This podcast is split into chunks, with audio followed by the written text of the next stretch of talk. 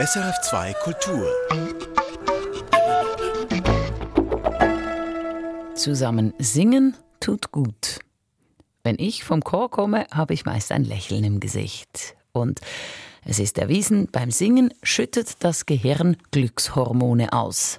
Dies macht sich das Chorprojekt Perespiv zu Nutzen und lädt ukrainische Schutzsuchende und Einheimische wöchentlich zum Singen ein. Wir gehen auf Besuch, etwa in zehn Minuten.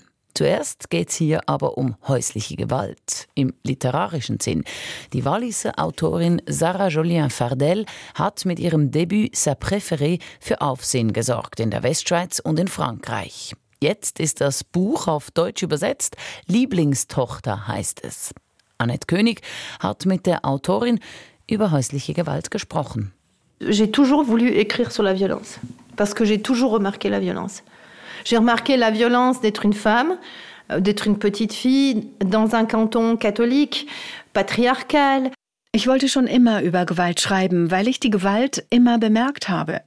Ich habe die Gewalt bemerkt, eine Frau zu sein, ein kleines Mädchen in einem patriarchalen katholischen Kanton. Das sagt Sarah Jolien Fardel, die französischsprachige Schriftstellerin aus dem Wallis.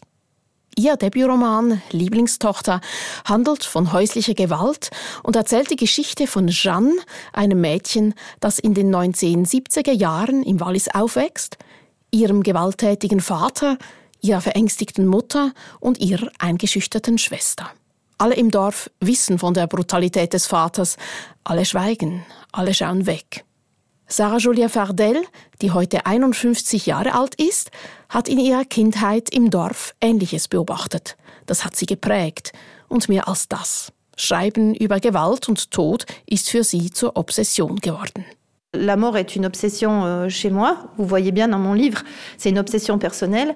Es gibt viele Gründe dafür. Euh, beaucoup de décès qui m'ont beaucoup impressionné, beaucoup de rites funéraires, beaucoup de deuils, vraiment, euh, jeunes, euh, de, de, gens proches, euh, de choses dramatiques. Viele Todesfälle, die mich sehr beeindruckt haben.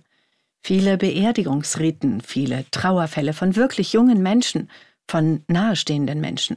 Dramatische Ereignisse. Wenn Gewalt zum Alltag wird in den eigenen vier Wänden, Davon erzählt Sarah Julien Fardel in ihrem Buch und sie trifft damit einen wunden gesellschaftlichen Punkt.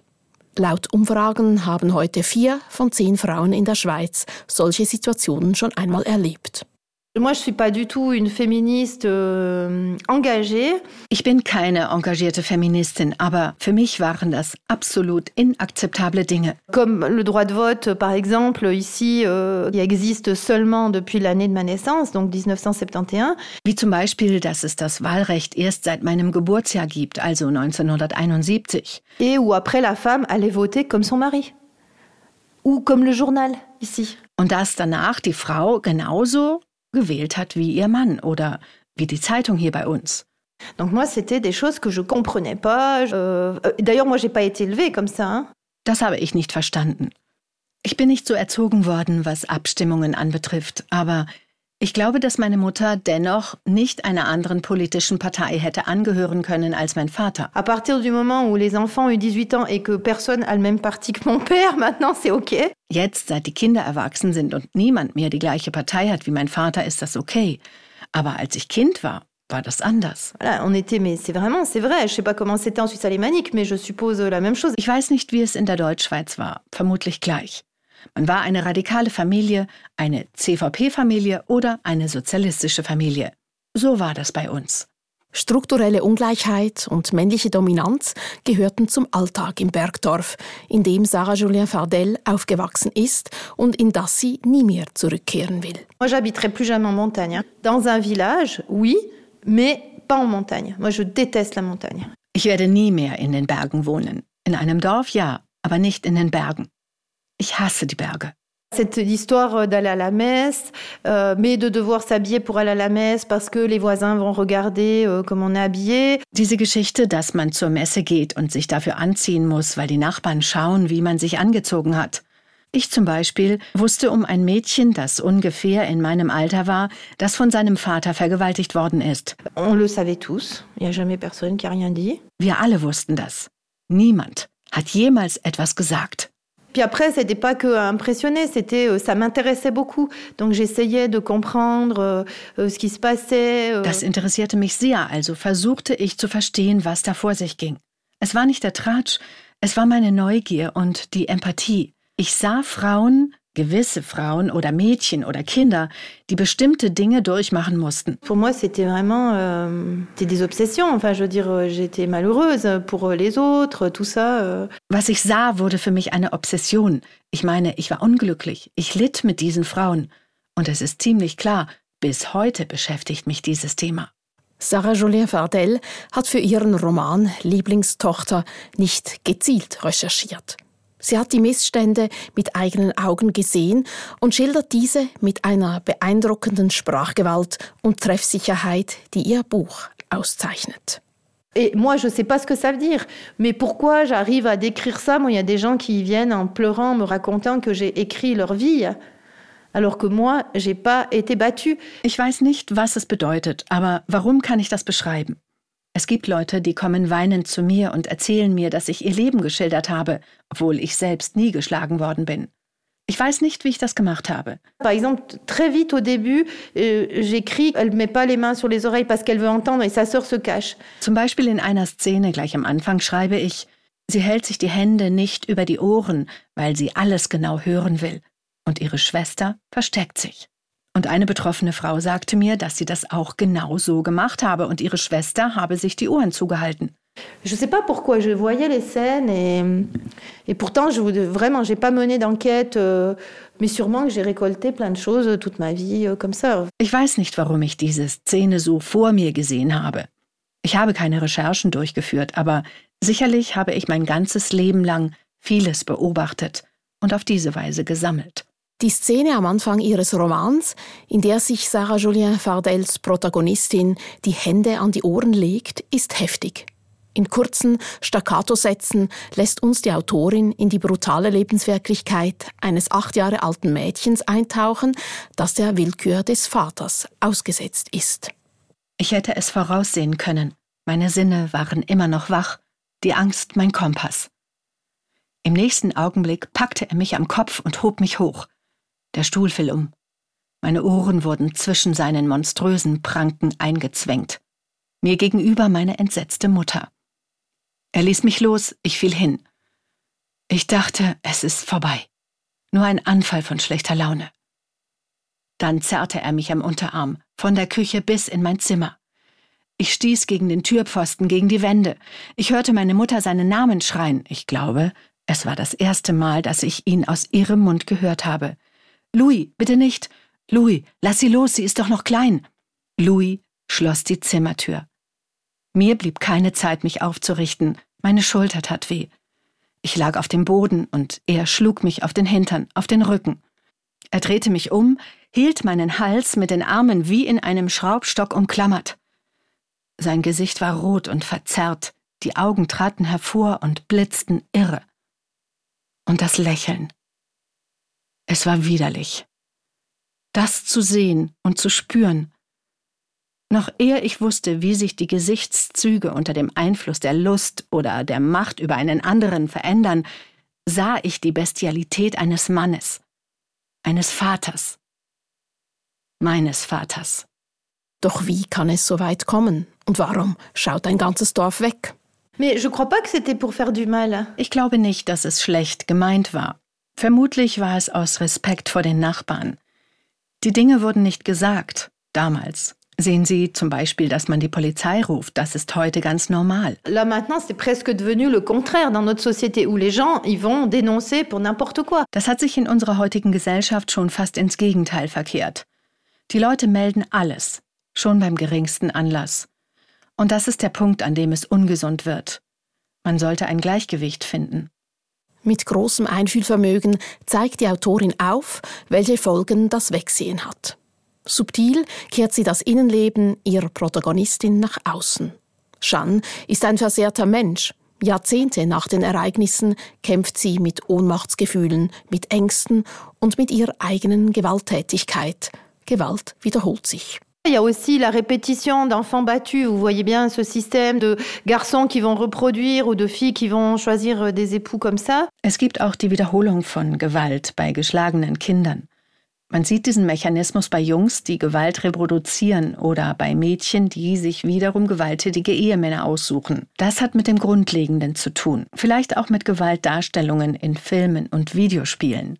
Und es gibt noch andere strukturelle Probleme. Il y a un problème aussi de prise en charge des hommes violents. En Valais, un homme violent qui a une interdiction d'approcher la victime, et seulement dans ce cas-là, on oblige l'homme à une séance de thérapie. Im Wallis gibt es auch ein Problem mit der Kontrolle von gewalttätigen Männern. Nur ein gewalttätiger Mann, der ein Kontaktverbot hat, sich also dem Opfer nicht nähern darf, wird zu einer Therapiesitzung gezwungen. Wow. Donc le Valais veut essayer euh, l'année prochaine de faire passer à trois séances, mais en fait ça sert à rien. Also wird man im Wallis im nächsten Jahr versuchen, die Zahl der Sitzungen auf drei zu erhöhen, aber auch das ist sinnlos. Der französische Schriftsteller und Journalist Mathieu Ballin hat dazu ein aktuelles Sachbuch geschrieben. Es heißt Nos pères, nos frères, nos amis. Mathieu Palin vient de sortir un livre. C'est assez saisissant parce que lui va suivre un groupe d'hommes euh, qui sont obligés de suivre une thérapie parce qu'ils sont emprisonnés euh, pour violence. Mathieu Palin hat gerade ein eindringliches Buch veröffentlicht. Er schreibt über eine Gruppe von Männern, die gezwungen sind, sich einer Therapie zu unterziehen, weil sie wegen Gewalt gegen ihre Frauen inhaftiert sind. Und tatsächlich, nach 20 Sitzungen gibt es nur einen, einen einzigen, der erkannt hat, was er getan hat. Euh, il y en a un, un, qui a réalisé ce qu'il avait fait. Denn das Problem liegt immer bei den anderen. Die Frau hat falsch geantwortet, die Frau war auf eine Weise gekleidet, die nicht in Ordnung war. Ich meine, für diese Männer gibt es immer eine Ausrede. Das ist das Problem. Et probablement que la violence fait partie de la société. Mathieu Palin macht in seinem Buch deutlich, dass Gefängnisstrafe oder ein Kontaktverbot alleine nicht reichen. Es braucht die Bereitschaft des Täters, herauszufinden, woher seine Gewalt kommt. Die Mehrheit gewalttätiger Männer sei gesellschaftlich gut eingebettet und keine arbeitslosen Alkoholiker oder Narzissten, wie wir uns vielleicht vorstellen. Der durchschnittliche gewalttätige Mann sei intelligent, witzig, kontaktfreudig. Das mache den Sachverhalt komplex. Sarah Jolien Fardel fokussiert in ihrem Roman Lieblingstochter nicht den Täter, sondern das Opfer. Ihre Protagonistin wird mit ihrem brutalen Vater nicht fertig, weil sie keine Erklärung für sein Verhalten hat. Jeans fehlende Resilienz zieht sich als roter Faden durch den ganzen Roman. Sarah Julien Fardel gelingt es, die Entwicklung ihrer gefallenen Heldin bis ins Erwachsenenleben plausibel nachzuzeichnen. In einer klaren, bildhaften, hypnotischen Sprache führt sie uns allen die zerstörerische Kraft von häuslicher Gewalt vor Augen. Lieblingstochter von Sarah Jolien Fardel ist im Aufbauverlag erschienen. Die Autorin ist live nächste Woche an den Solothurner Literaturtagen. Donnerstagmorgen. Sie hören Künste im Gespräch. Jetzt dreht sich hier alles in der Sendung ums Singen. Wenn wir singen, schüttet unser Hirn ganz viel Glückshormone aus. Und gemeinsames Singen hat auch eine verbindende Kraft. Das geht so weit, dass sogar der Herzschlag von Sängerinnen und Sängern, die zusammen singen, der sich angleicht. Ein Projekt, das diese Kraft nutzt, ist Perespiv. Ein schweiz-ukrainischer Chor steht, da steht nicht nur das Musikmachen im Vordergrund. Luca Koch war bei einer Probe dabei.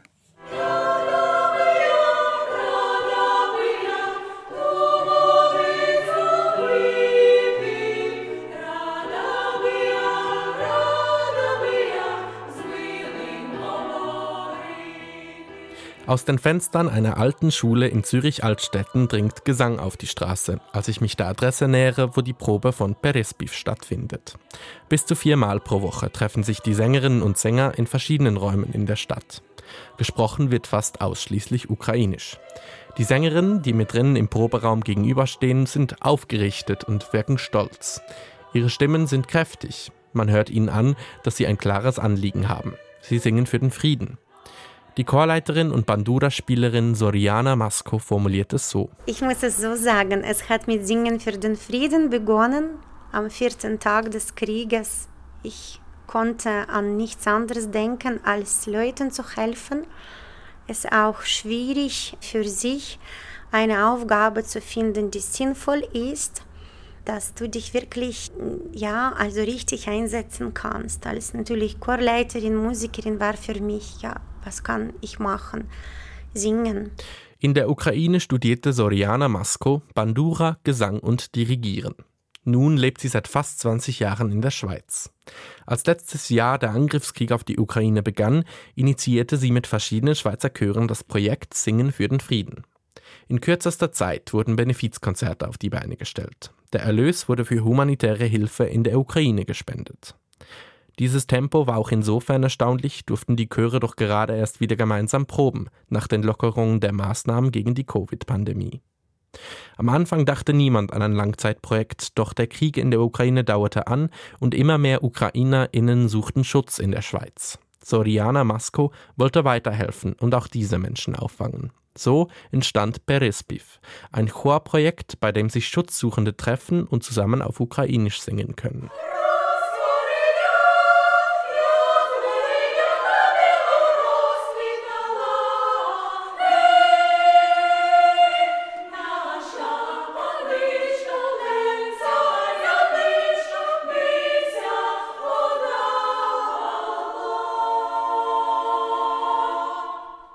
Bei der Gründung von Perespiv wurde Soriana Masko unter anderem von Boris Previsic unterstützt. Er ist Professor für Literatur- und Kulturwissenschaften an der Universität Luzern. Boris Previsic hat außerdem bereits auf dem Balkan integrative Musikprojekte geleitet und er weiß deshalb aus Erfahrung, weshalb Musik so geeignet ist, um in Krisensituationen zu helfen. Ja, Musik fordert halt vieles ein. Also es ist im Prinzip nur schon, dass ich Musik machen kann, die Rahmenbedingungen. Also ich muss pünktlich an der Probe erscheinen, was zum Teil einfach auch einen Rhythmus in diesem vielleicht auch ein bisschen verlorenen Alltag als Schutzsuchende gibt. Also es gibt einen Rhythmus, es gibt eine Disziplin, dass man regelmäßig erscheint, sonst kann man an Konzerten nicht auftreten. Und dann gibt es natürlich so wie eine innermusikalische Logik, dass man einfach so zusammen singen muss, dass es auch zusammen stimmt. Man muss aufeinander hören. Das ist vielleicht das Hören manchmal fast wichtiger als das Singen selber. Man muss sich einpassen. Man ist dann wirklich ein Teil eines Ganzen. Musik bringe Struktur in den Alltag, sagt Boris Brevicic. Man müsse sich gegenseitig zuhören. Soriana Masko geht sogar noch einen Schritt weiter. Es gehe nicht nur darum, sich in der Musik zuzuhören, sondern im Singen werden auch Emotionen hörbar, die vielleicht noch gar nicht besprechbar sind. Man merkt, dass man miteinander im Singen wie austauscht und spricht über die Themen, die man vielleicht nicht ansprechen möchte. Das, was die Leute erlebt haben, was sie jetzt auch mh, mm, jeden Tag erleben, das können sie ab und zu einfach nicht mit Worten ausdrücken. Und wenn es im Lied diese Emotion kommt, dann können sie das wirklich viel einfacher und leichter verarbeiten. Singend im Gespräch sein, hin und her singen, so würde man das Wort Perespiv ins Deutsche übersetzen. Hin und her ist auch geografisch gemeint. Perespiv ist als dezentrales Projekt organisiert und es gibt verschiedene regionale Chöre, erklärt mir Boris Previcic. Wir wollen auch vermeiden, dass die Schutzsuchenden lange Wege auf sich nehmen müssen für den Chor. Also wir organisieren das regional und dort äh, Soriana Masko wirklich geschaut, dass sie natürlich gerade in ihrer Umgebung wie Dietikon, dann eben Zürich, Lenzburg, da gibt es Chöre. Es gibt aber auch in Neuchâtel, Genf und so weiter, Chur, äh, Winterthur gibt es Chöre. Also Im Moment sind es zehn Chöre, die regional vor sich gehen, die ein gemeinsames Lied gut erarbeiten und zu besonderen Angelegenheiten kommt und auftritt. Ein Repertoire zu finden, das alle Schutzsuchenden dieser Teilchöre anspricht, war allerdings allein schon eine schwierige Aufgabe. Für Boris Brevicic aber ist diese Vielfalt des Repertoires ein großes Anliegen da war ich vielleicht schon strategisch ein bisschen prägend, dass ich gesagt habe, hey, Leute, schaut, dass ihr nicht einfach, sagen wir, aus der Westukraine, was sagen wir traditionell halt auch ein, ein ganz spezifisches Ukrainisch ist, das auch tra als traditionell wahrgenommen wird, sondern schaut, dass ihr wirklich die ganze Ukraine irgendwie äh, mitnimmt, wirklich ein Liedgut auch bringt, das extrem verschieden ist, aber trotzdem halt in dieser ukrainischen Tradition der Vielfalt steht. In Berespiv treffen also Menschen aus der ganzen Ukraine aufeinander. Verschiedene Altersgruppen, Religionen, Gesellschaftsschichten. Aber auch Schweizerinnen und Schweizer können mitsingen. Dieser integrative Charakter ist wichtig für das Projekt.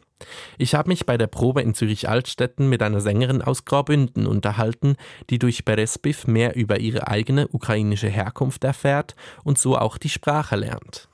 Ukrainisch habe ich nie wirklich so wahrgenommen, weil die meisten Leute sind zweisprachig in diesem Land, genauso wie wir in der Schweiz vier Sprachen sprechen. Und dank diesem Chor habe ich eine Möglichkeit gesehen, mich nicht nur mit ukrainischen Muttersprachlerinnen auseinanderzusetzen und mit diesen zu sprechen, sondern auch mich selbst mit dieser Sprache zu befassen.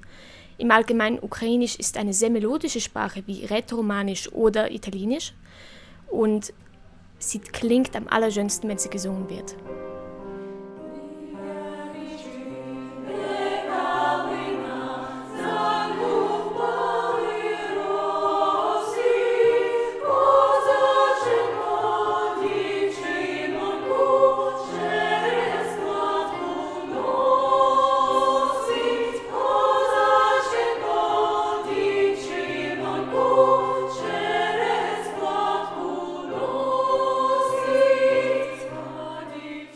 Perespiv stößt auf Anklang und verbindet viele Menschen, Ukrainerinnen und Einheimische.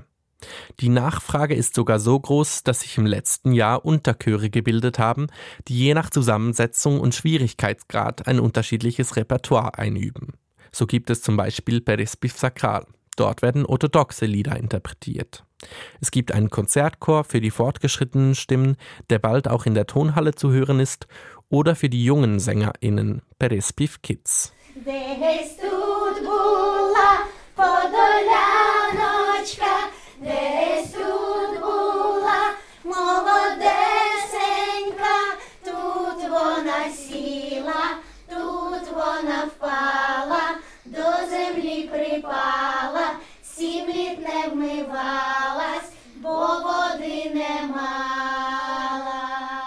Besonders für die Kinder sei es wichtig, zusammenzukommen und so eine Art der Verbindung mit ihrer Heimat in der Ukraine behalten zu können, erklärt mir Soriana Masko nach einer Perespiv Kids Probe. Ein junges Chormitglied bestätigt dies eindrücklich. Мне очень нравится співати і допомагати Україні во всем. Мне очень жаль, что у нас в Украине война и что то я бросаю свою родню и, и переехала в эту страну. Sie liebt sehr singen und äh, es tut ihr sehr weh, dass sie jetzt äh, nicht in der Ukraine sein darf und dass sie ihre Verwandte dort äh, zurückgelassen hat und äh, es, ja, sie findet es sehr traurig, dass bei uns Krieg ist. Das gemeinsame Singen kann helfen, traumatische Erlebnisse zu verarbeiten, kann Menschen zusammenbringen und sogar Mut stiften. Oder man kann für eine kurze Weile einfach alles vergessen. Es ist nicht einfach, wenn du, äh, wenn du hier bist und du verstehst, du kannst gar nichts machen und äh, es ist sehr, sehr schwierig. Und äh, wenn ich singe, vergesse ich vergesse ich. Was passiert?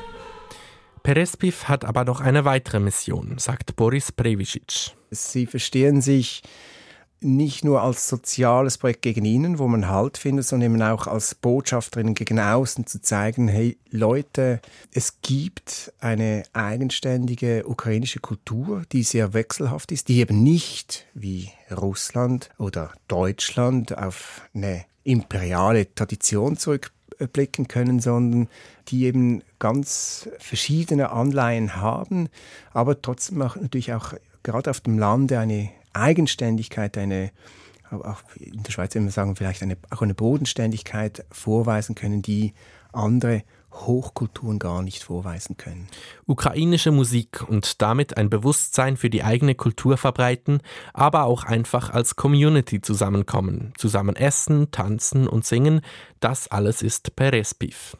Das ist nur möglich, weil viele Menschen dafür an einem Strang ziehen. Soriana Masco zum Beispiel investiert viel Herzblut und ehrenamtliche Arbeit. Es geht einfach, oder? Du bekommst immer Anfragen, du musst einfach schauen, wann du es schaffst. Du schläfst vier, fünf Stunden, manchmal mehr, manchmal weniger, aber du weißt, wieso du es machst, oder du merkst, dass es wirklich etwas bringt und da du, du, du fühlst dich einfach sehr erfüllt.